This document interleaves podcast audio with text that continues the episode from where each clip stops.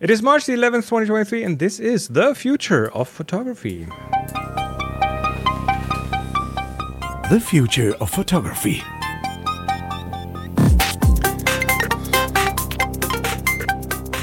Hello and welcome back. It's Chris and Adrian and Jeremiah. Hello. Hello. Good evening, good afternoon, good morning, wherever you are, whenever you are. We are The Future of Photography. We'll talk about photo-related stuff, broadly speaking. Generally speaking. Yeah. Generally speaking. Photography does come into it once in a while. Yeah, and some people might think this episode is about film noir, but it isn't. We are going to talk about websites, of all things. Who had that idea? Websites, yeah. So this is another one of these ones where actually the podcast is basically just a thinly veiled cry for help.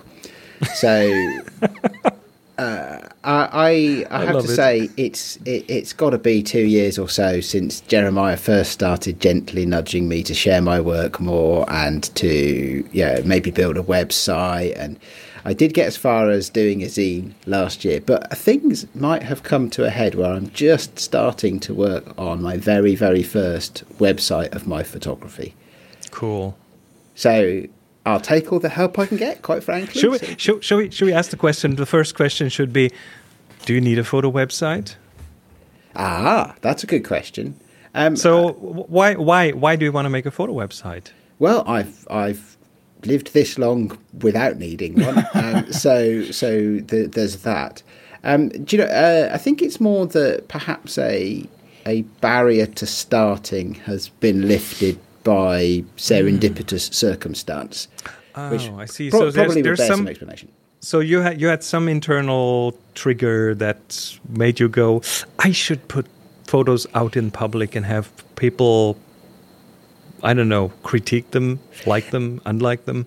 Kind of. It's actually an external trigger rather than internal trigger. And it relates to the Sunny 16 podcast, where we are currently in the middle of recording a mini-series of shows about photographic style. Mm. And as a part of that, I thought to myself, do you know what? There are things that I look at in my photograph, in my collection of my photography over the last 15 years since I took it up as a hobby. And some of those things I really have moved on from. Some of them were either because the photographic style they represented is something that I was experimenting with but just didn't gel, or something that I really enjoyed for a while but I've kind of grown past it now, or something that was just blatantly amateurish and didn't work very well. And that's not to say that those are all the ones from a long time ago. Some of those are quite recent as well. So what happened is I identified through my archive 5 or 6 collections of photographs that I felt represented something of a style. And it's very much an emerging thing, very much an evolving thing. And until last year, I couldn't have told you up from down about what might or might not be my photographic style. And I still don't know that I know that. And I think that's kind of the point in a way, isn't it? It's a journey.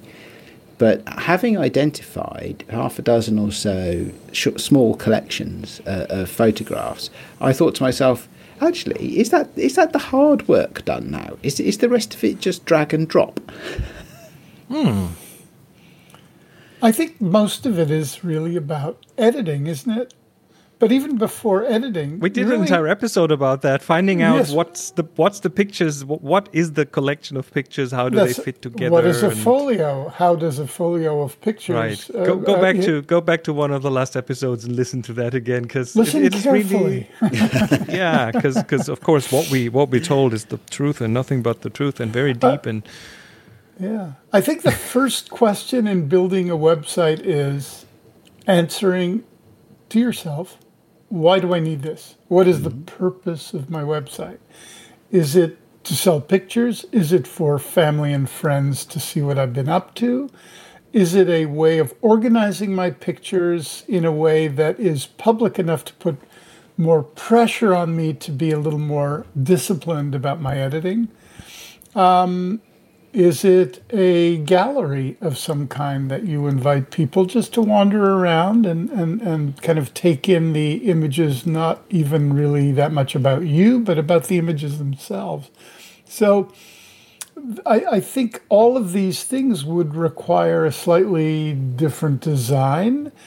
Is it a website that is going to be fundamentally used mobile or you know, obviously on a desktop? Is it something that people will have total access to, or are there gated elements of it so that you can put a certain amount of imagery on there but keep other stuff private for your friends and family? All of these things are going to kind of inform your design decision of how to do it and how many images to put up. On my own website, which we'll get into a little later, you know, one of the big issues is how often do I change it? What do I keep on it? The way the plumbing works on my website, I can just turn off folios, add others. And, you know, I want to give people an immersive experience, but I don't want it to be sort of endless. So I'm always trying to factor in how much or how little to put on there and how big a folio would be, etc. So those are some of the questions to ask that one should ask oneself before embarking on this. Also, is this something you want to code yourself and build? No sense that anymore, I don't think. There are so many tools that enable one to throw up a website very, very simply, easily, with templates that make it really attractive and easy to kind of move images in and out of. But I would encourage people to really research this, because spending a lot of time with a, quote, fly-by-night, unquote, server that is kind of cheap and cheerful, and, you know, people are going to it, and there it is, and then it's gone. Then what? So I think the longevity and the kind of solid business model of your server, whoever you're using, is also very important. And people are not necessarily tech savvy enough to have like a whole like do coding and things. So very often you will probably have to resort to the usual suspects like Squarespace or Wix.com or others that give you that drag and drop experience where you can create a gallery, take stuff out, and there's like, from a technical point of view, there's a lot of things, starting with very simple things like if you go to tfttf.com/tfophotos, that's our little photo gallery where we just throw pictures in, and that's pretty much an iCloud Photos shared library. So that could be the simplest form, but then, of course, you don't have much influence on what it looks like and how it works. So just to put that out there, there's so many different ways to do it. So this is not going to be an episode about... Or Adrian, do you want this to be an episode that tells you which tech to use? No, they're not on the face of it, I think, but there is a range of things to think through. So going back to what Jeremiah first said a minute or two ago about the why of it, I think the why that you did say, one example you used there, Jeremiah, did resonate some, which was about increasing the pressure on me to develop more work and be more more thoughtful about my work. And so that is pretty close to what I think is my reason for doing this. So it is, I'm actively exploring ways to improve, but also to increase the quantity of the photography that I do. So it's great having a podcast, but that's not the same as actually doing photography, right? So if I spend all my time making photography podcasts, that eats into the time I have to actually go and do photography.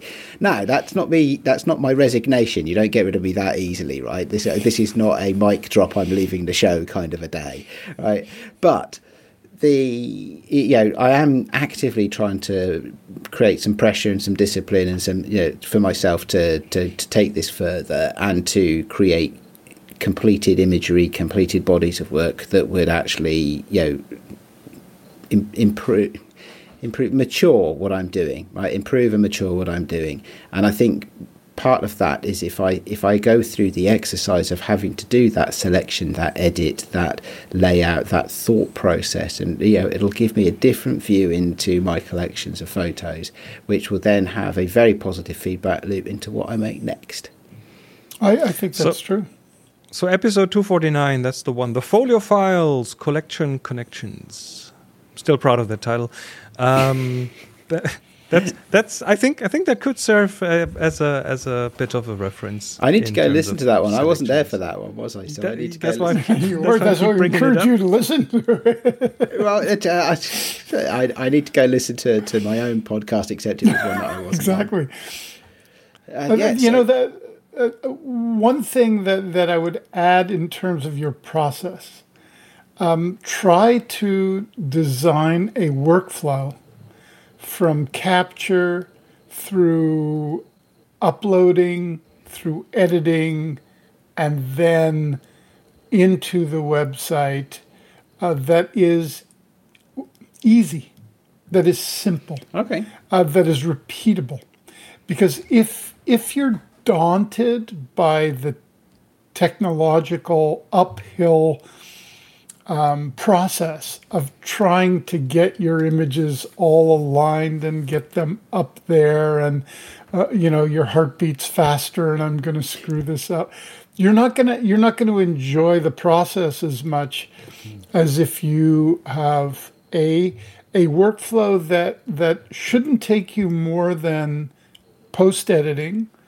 Let's say 20 images, shouldn't take more than 20 minutes of active, you're up, you're on, you're there, and it's closed, you title it, and gone. And that enables a more familiar, pathway.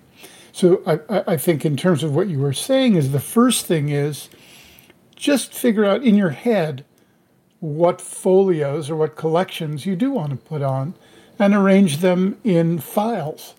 In folders, mm-hmm. and go through them. And so maybe you'll have 5 folders of 5 collections with, say, 20 images in each. Doesn't matter how many. Could be 2 images in each. I don't think you want 100, but 50 wouldn't be out of the question. You don't have to display all of them at one time either. That's a whole other way of assessing the effectiveness of a website design template. Is it easy to move things in and out of what's visible and what's sort of in the garage waiting to be unveiled or not? So once you have that and you've chosen your template or how you're going to affect it, just be very conscientious of the DPI, the size of the image, because that is very, very important in terms of how your website will function. So if everything is uploaded into, let's say, relatively small 4 megabyte images at 300 DPI, you're going to be crashing and burning. Online, it's 72 is kind of standard, and some go up to 96, but 72 is standard. And if you just play around with, is it 512, 712, whatever the format is, make it consistent and make it fast to upload. Generally, your templates are going to assess what is best for them. So that's interesting. So fast to upload is an interesting one. And consistent. If you go to any of the, let's say, Squarespace and so on, the bigger web page building block kind of systems, then they will typically take care of that for you. So you upload and they will do the resizing and the massaging to make sure that it loads quickly for everyone. And that is, Jeremiah is perfectly right here. This is one of the most important aspects of how people will perceive that thing. If they have to wait for every picture because they're on a slow connection, then they'll just bail. They will not stay. People are very impatient when it comes to using websites. So loading times of a few seconds maximum. Nothing. So, we'd have to make sure that works. That's part of the technical execution side of it, isn't it? So it's interesting what you say, Jeremiah, about the aspect ratio, being consistent Is that something that you look for in your work when you publish it on a website? Generally speaking, I try to keep the folios pretty well engaged in a single kind of format. Just makes the viewing experience. So you try to keep all the photos in portrait or in landscape layout.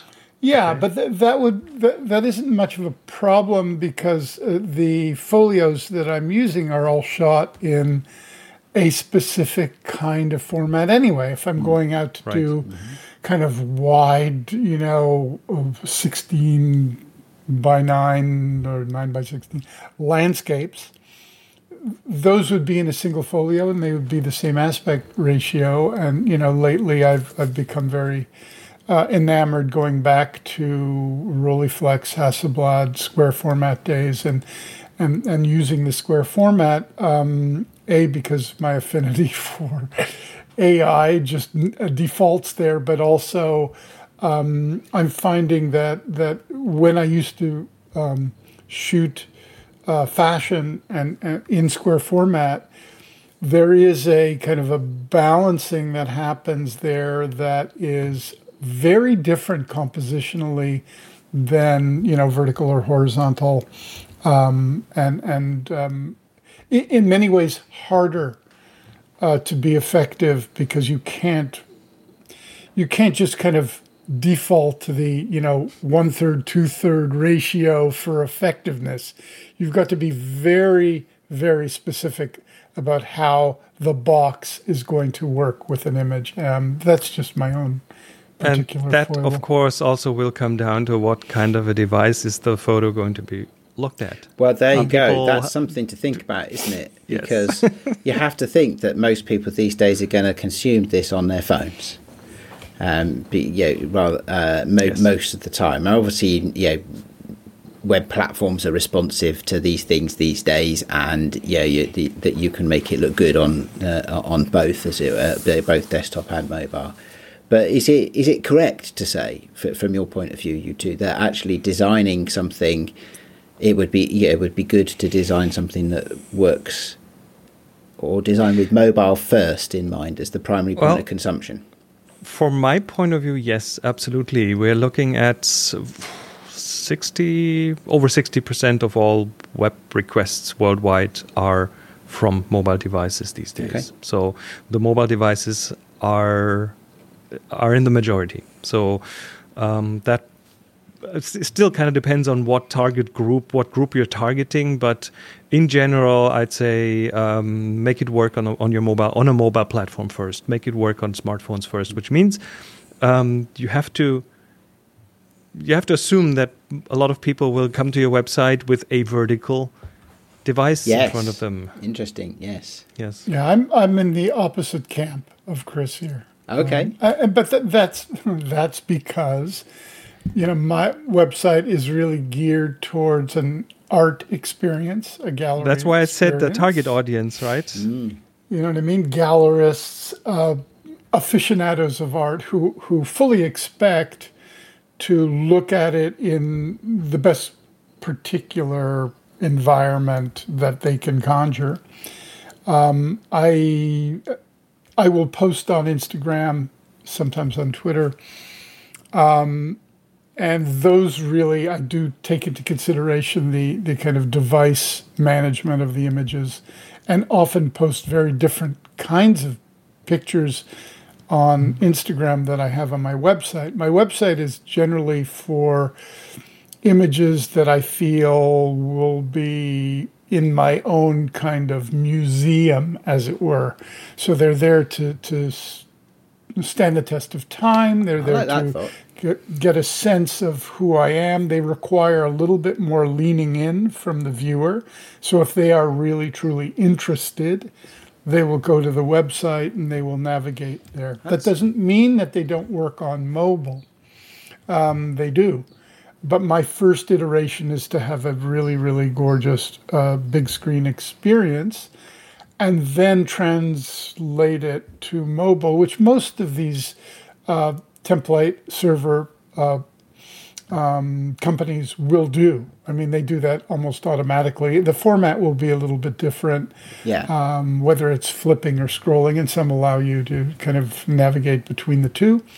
But I think, you know, what Chris is saying is, yes, I think if people just want to get a quick sense, they can go to my Instagram, flip through, and they'll see something. There are links then to the website.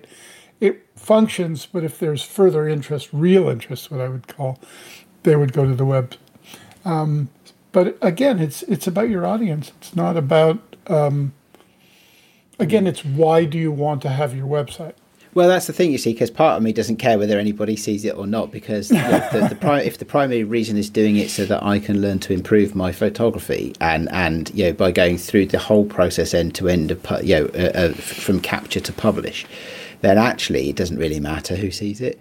Having said that, of course, I am interested in that as well as a dimension of the learning, because it's the part of the publishing is the presentation, isn't it? And so I'm very much interested in that. And can I ask you something then, based on what you just said?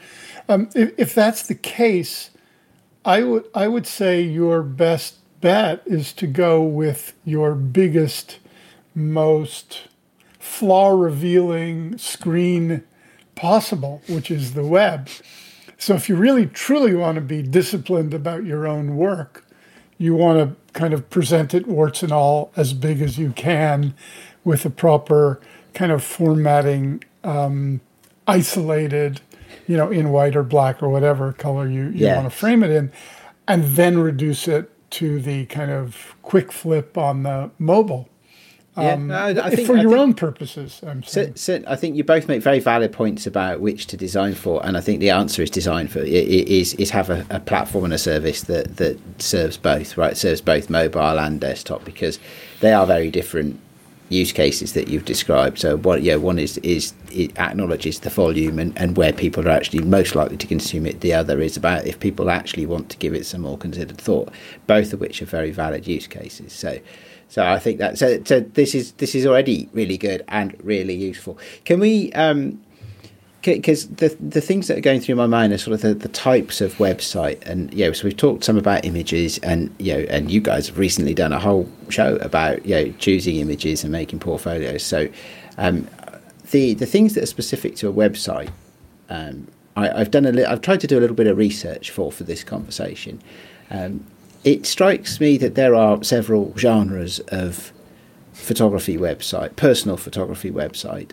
Personal / small business, freelance, kind of thing.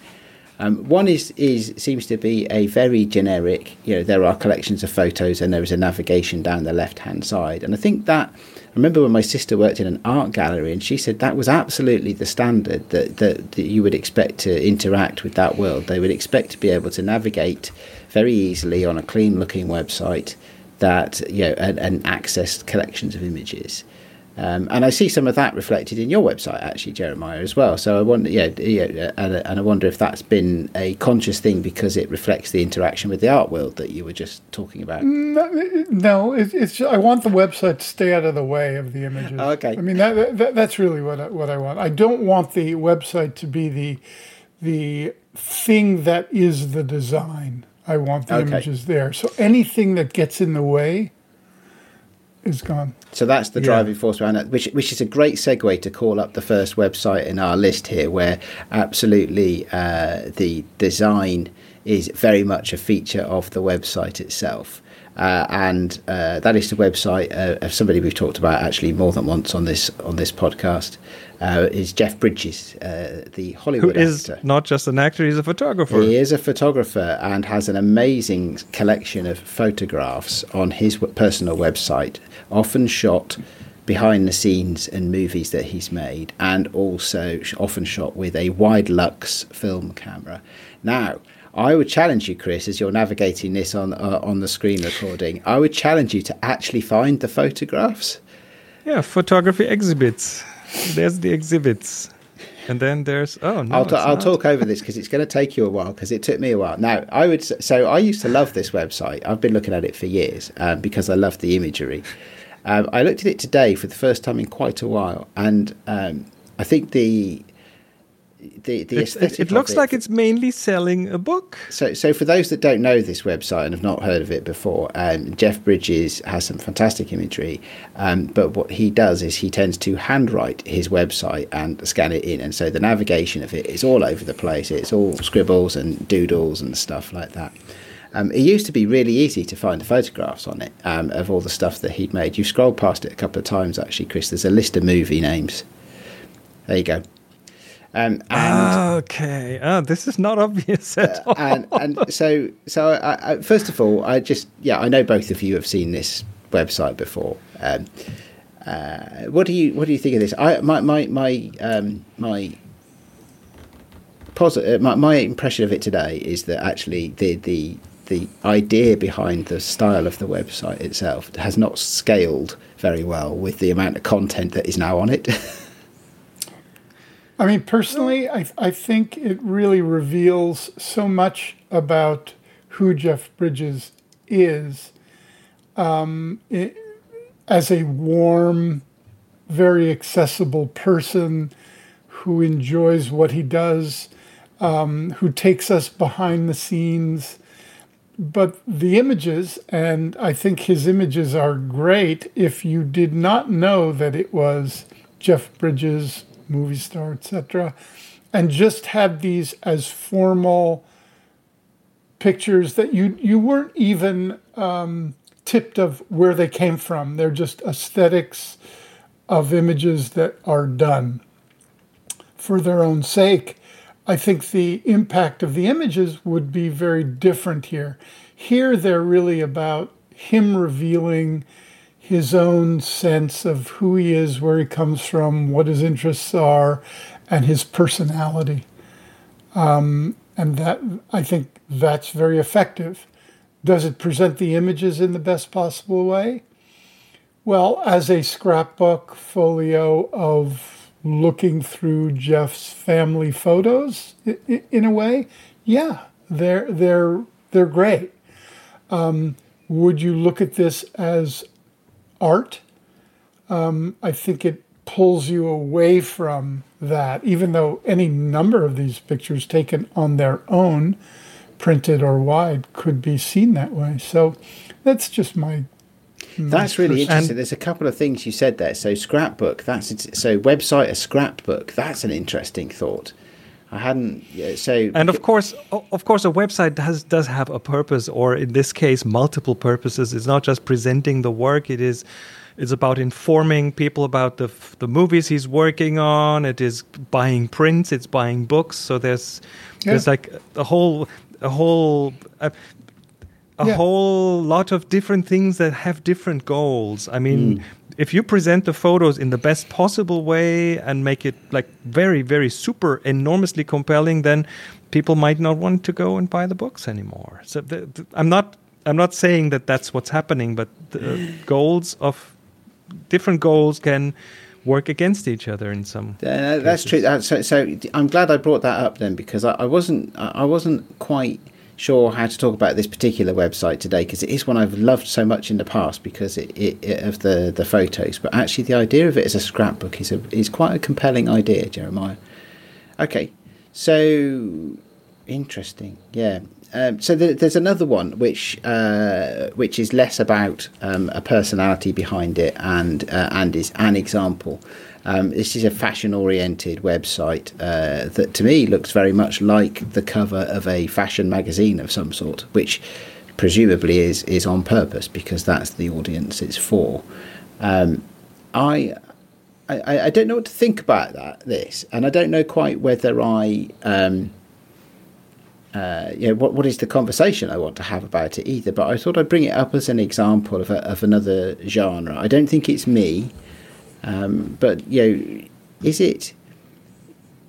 My reaction here is if I'm Liselotte and I am trying to get my folios into global fashion magazines, well, it used to be that you would take your tear sheets and your folios and you would courier them over to the fashion editors and they would look at it and or your agent would do it, and you would either get a call or you wouldn't, about maybe doing a gig for them to start.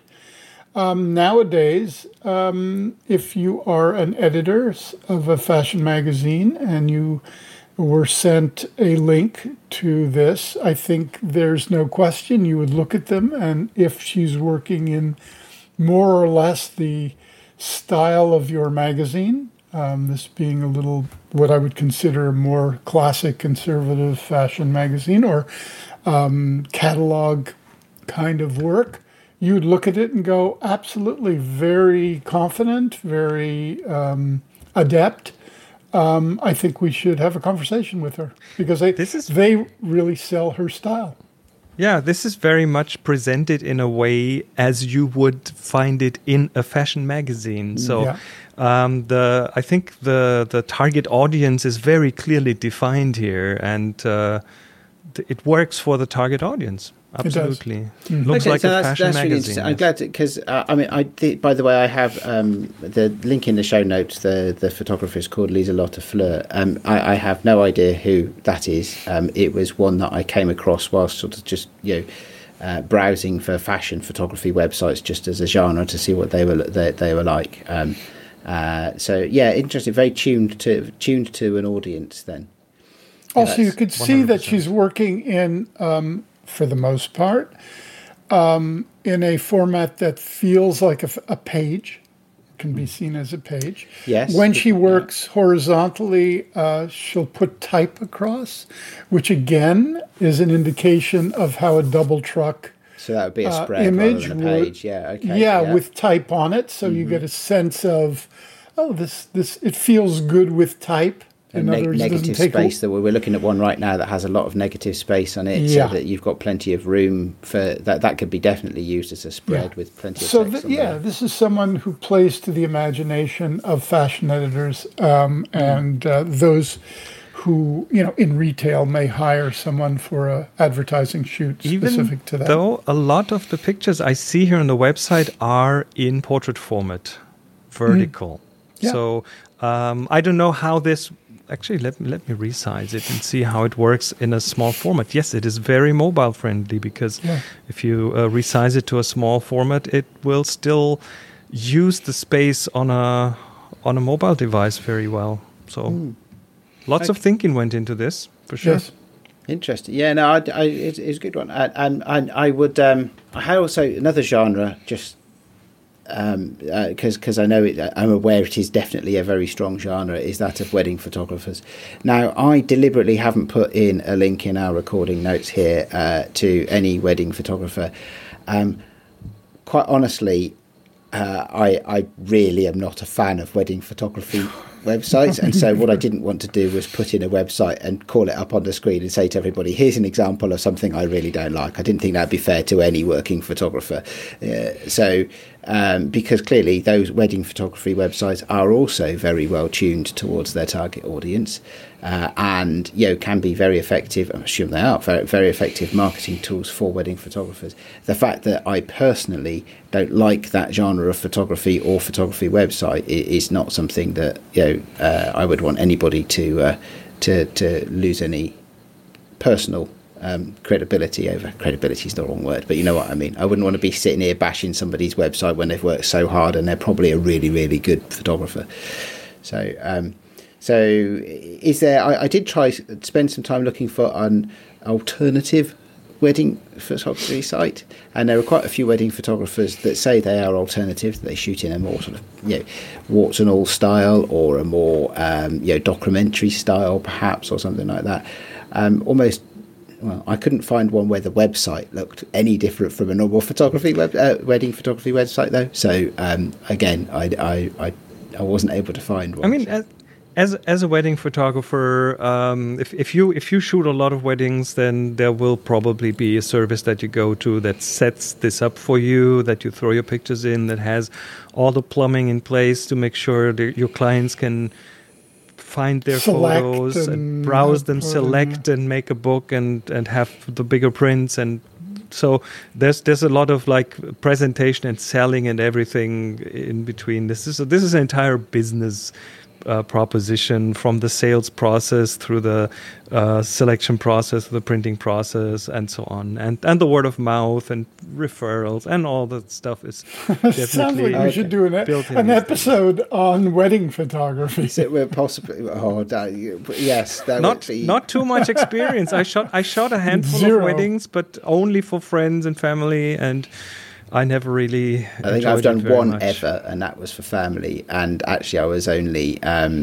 They also had a professional photographer there, but only for a very, very short period of time around the ceremony. So I did everything but the ceremony. Okay, right. So speaking of wedding photography, it's the most pressure on a photographer that you can have, because they better turn out. Not an event you easily repeat because the photographer messed up. I'm gonna have a bit of fun with you two now for the last few minutes of the podcast, because there's a question I wanted to ask you both, and I didn't want to put it in the notes.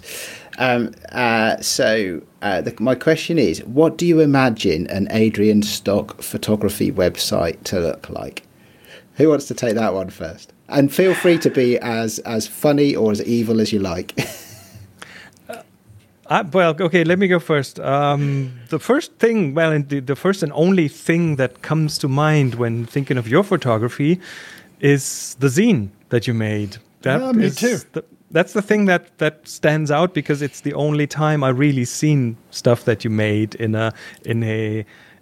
presented in a specific form as a presentation. So that, of course, then would come closer to the Jeff Bridges kind of thing. It would, wouldn't it? Yeah, interesting. Yes, it would. And the way you talked about it today, and just talked about the Jeff Bridges side, maybe that's something that could work with your photography. I would. Totally second that. My instinct is you want it to feel carefree, all warts and all, fingerprints on it. That will relieve the pressure on you in terms of the formalization of your imagery. I think the presentation could be somewhat, call it chaotic, but with a path to isolate the image and to see it for what it is. But first impressions should be, I would say, like opening a box of photographs that are all kind of cluttered together, and you just grab one and look at it and respond. And maybe there are several boxes of them. But I think that reveals, dare I say, the emotion that drives your pictures within your family and environment. So you want to reveal that feeling that you have when you take them, when you show them, when you edit them, and now when you present them. So I take Chris's point of the feeling of the zine. Now, by the way, this is not easy to do. I want to say, it's going to be difficult to create a carefree environment, since most templates are designed not to have that. But I'm sure you can find that if you drill down. But I think that would be the kind of thing that would not surprise me about coming to Adrian's website. Okay. Well, thank you. Thank you both. That's really interesting. I like the idea of a carefree website. That's cool. Carefree. Apparently carefree. Yes. So it takes a lot of hard work to make it look that nonchalant, doesn't it? It does. But that's a really interesting point that you would immediately, both of you, dive to that one zine as the thing that you've seen. And I guess that spurs me on a little bit, because I don't typically share my photography. I don't indulge in Instagram. I do have a Flickr account, but I can't remember how many years ago I last looked at it. And I never used it particularly for curation, let's say. It was more for sharing than it was for curation of something. And I think a website feels like it's a bit more about curation and a bit more deliberate, as carefree as I'd like it to look. So that tells me that I haven't shared enough, right? If you can only point to one example. That's the most recent and biggest point of reference for us. Yeah. Yes. That's interesting. So there should be more then, shouldn't there? There should be more points of reference. Interesting. Thank you both. It's good to have that input. I will endeavour to find a carefree way of presenting my or a deliberate way of presenting my photographs in a carefree fashion. I can feel an episode coming up on the trials and tribulations of trying to get this going. It's all a journey, isn't it? So yeah, absolutely. It's a journey, yes.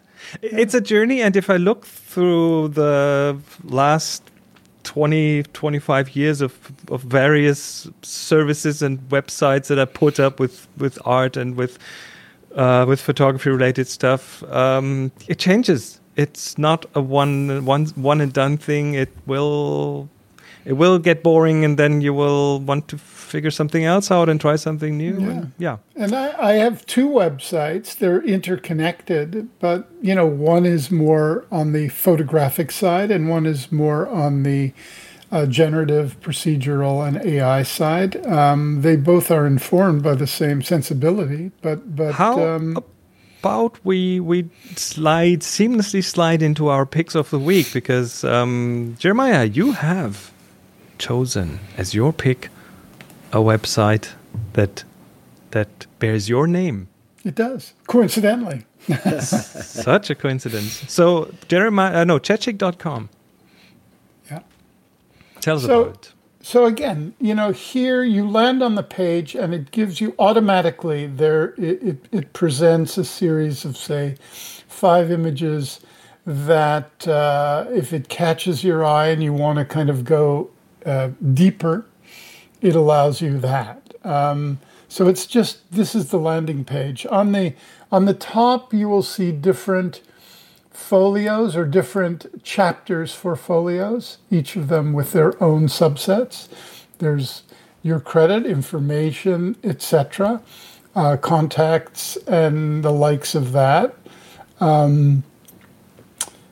This is designed for full screen, so, This screen is too small. Yeah, so. It's too small, but there you go, just a little separation. But there's an example. If you look below my name, you'll see various different folios. Each of them have a different subject in them. And, of course, ways to contact me through the website. On the bottom, there's some navigational tools on the lower left that are very simple. You can ignore them or you can use them. And on the lower right, there are links to, foundation in terms of AI work or procedural work, NFT work. There's Twitter and Instagram and my IMDb, if those are interested in what I have done filmically, though I tend not to conflate them.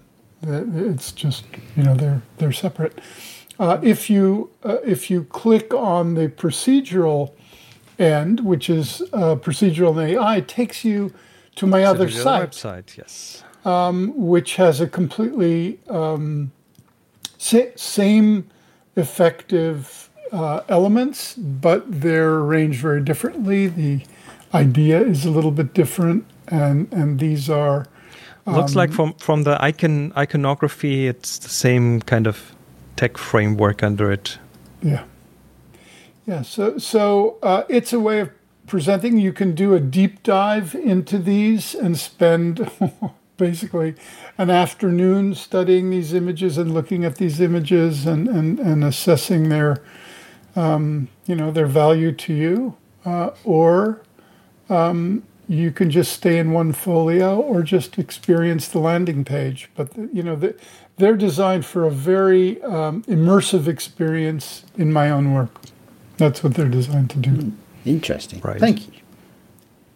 So I have also chosen my own website for today because is good, that's okay. Because the approach is a different one. It's also about how I present my photography, and I've gone over the years through so many iterations, and I'm at the point right now where I'd say I want this to be as completely form follows function, very inobtrusive, very simple. So in the website you have references, you have photography. So photography is a part of what I do. And no frills, not a lot of decoration on the website, as simple as that. No color, pretty much. It's just photos on a white web page, and you can enlarge them. There's a bit of chrome around it in terms of like the image number. There's little arrows to let you click through the pictures. There's a list of thumbnails. So simple navigation, nice on the eye, but very unobtrusive. Works mobile as well. But photography is not front and center. It's more like, okay, the reason being there are like 12 different things I do. And I always, I try to separate them. And then at one point I went, no, I really should, because it's me. So I really should have them available in some fashion and findable, you know. You know, Chris, I in the kind of undercarriage of the website, I have just a complete litany of directing work with reels and samples and whatnot. I just found it was just too overwhelming to deal with. I know. I'm really of two minds here, because on the one hand, it's like, okay, maybe I just, I don't know. Maybe I just, my IMDb entry isn't big enough for that, you know?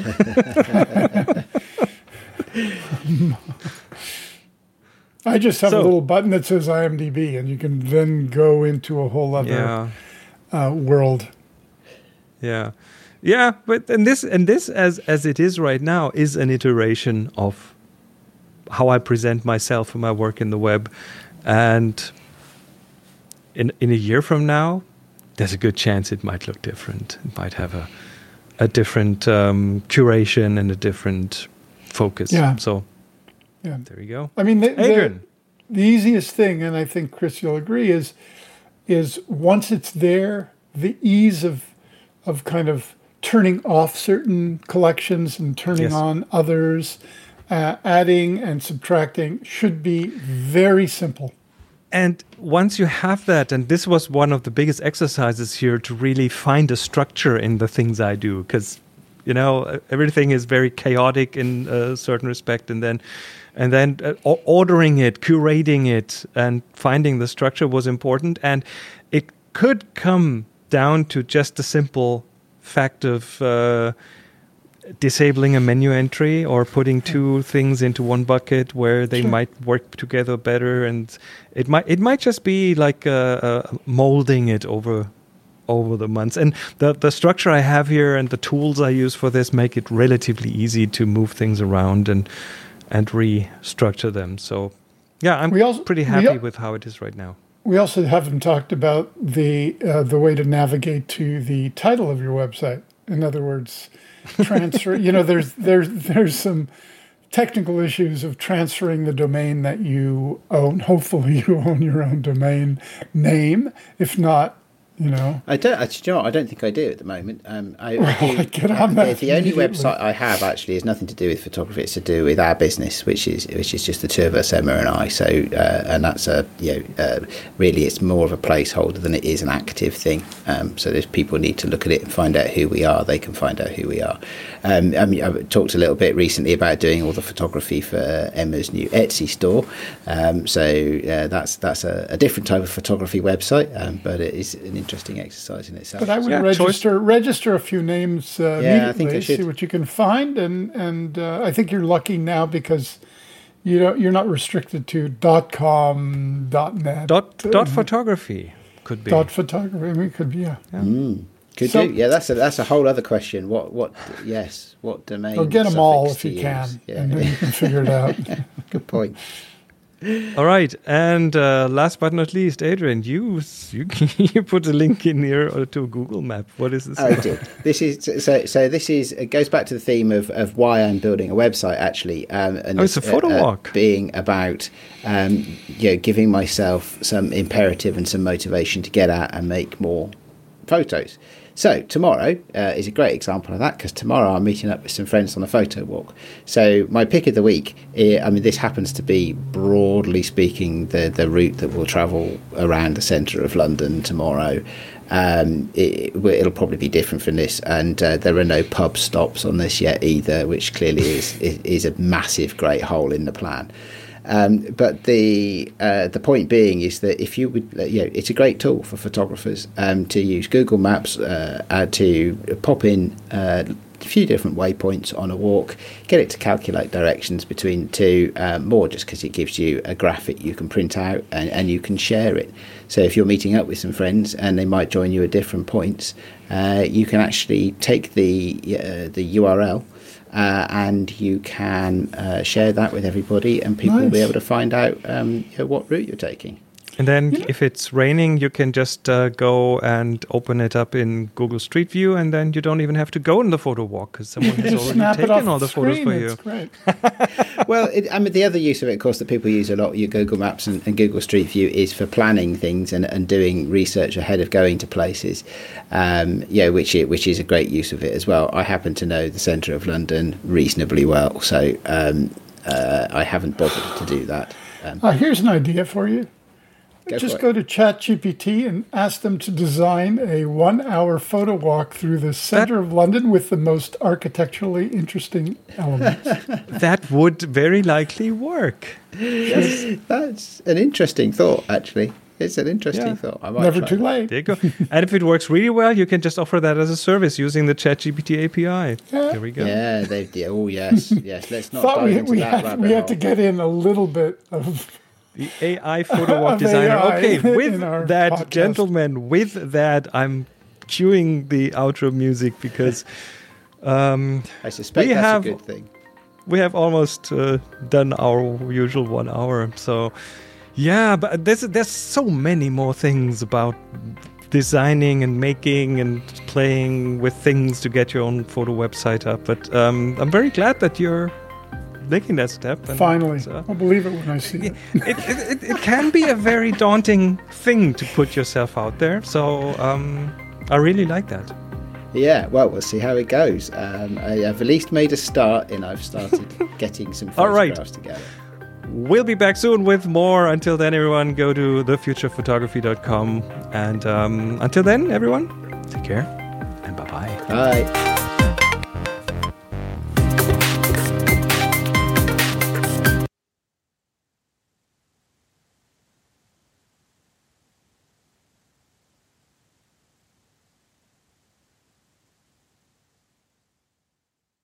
The show wherever you get your other podcasts. Find the show notes and more information at thefutureofphotography.com.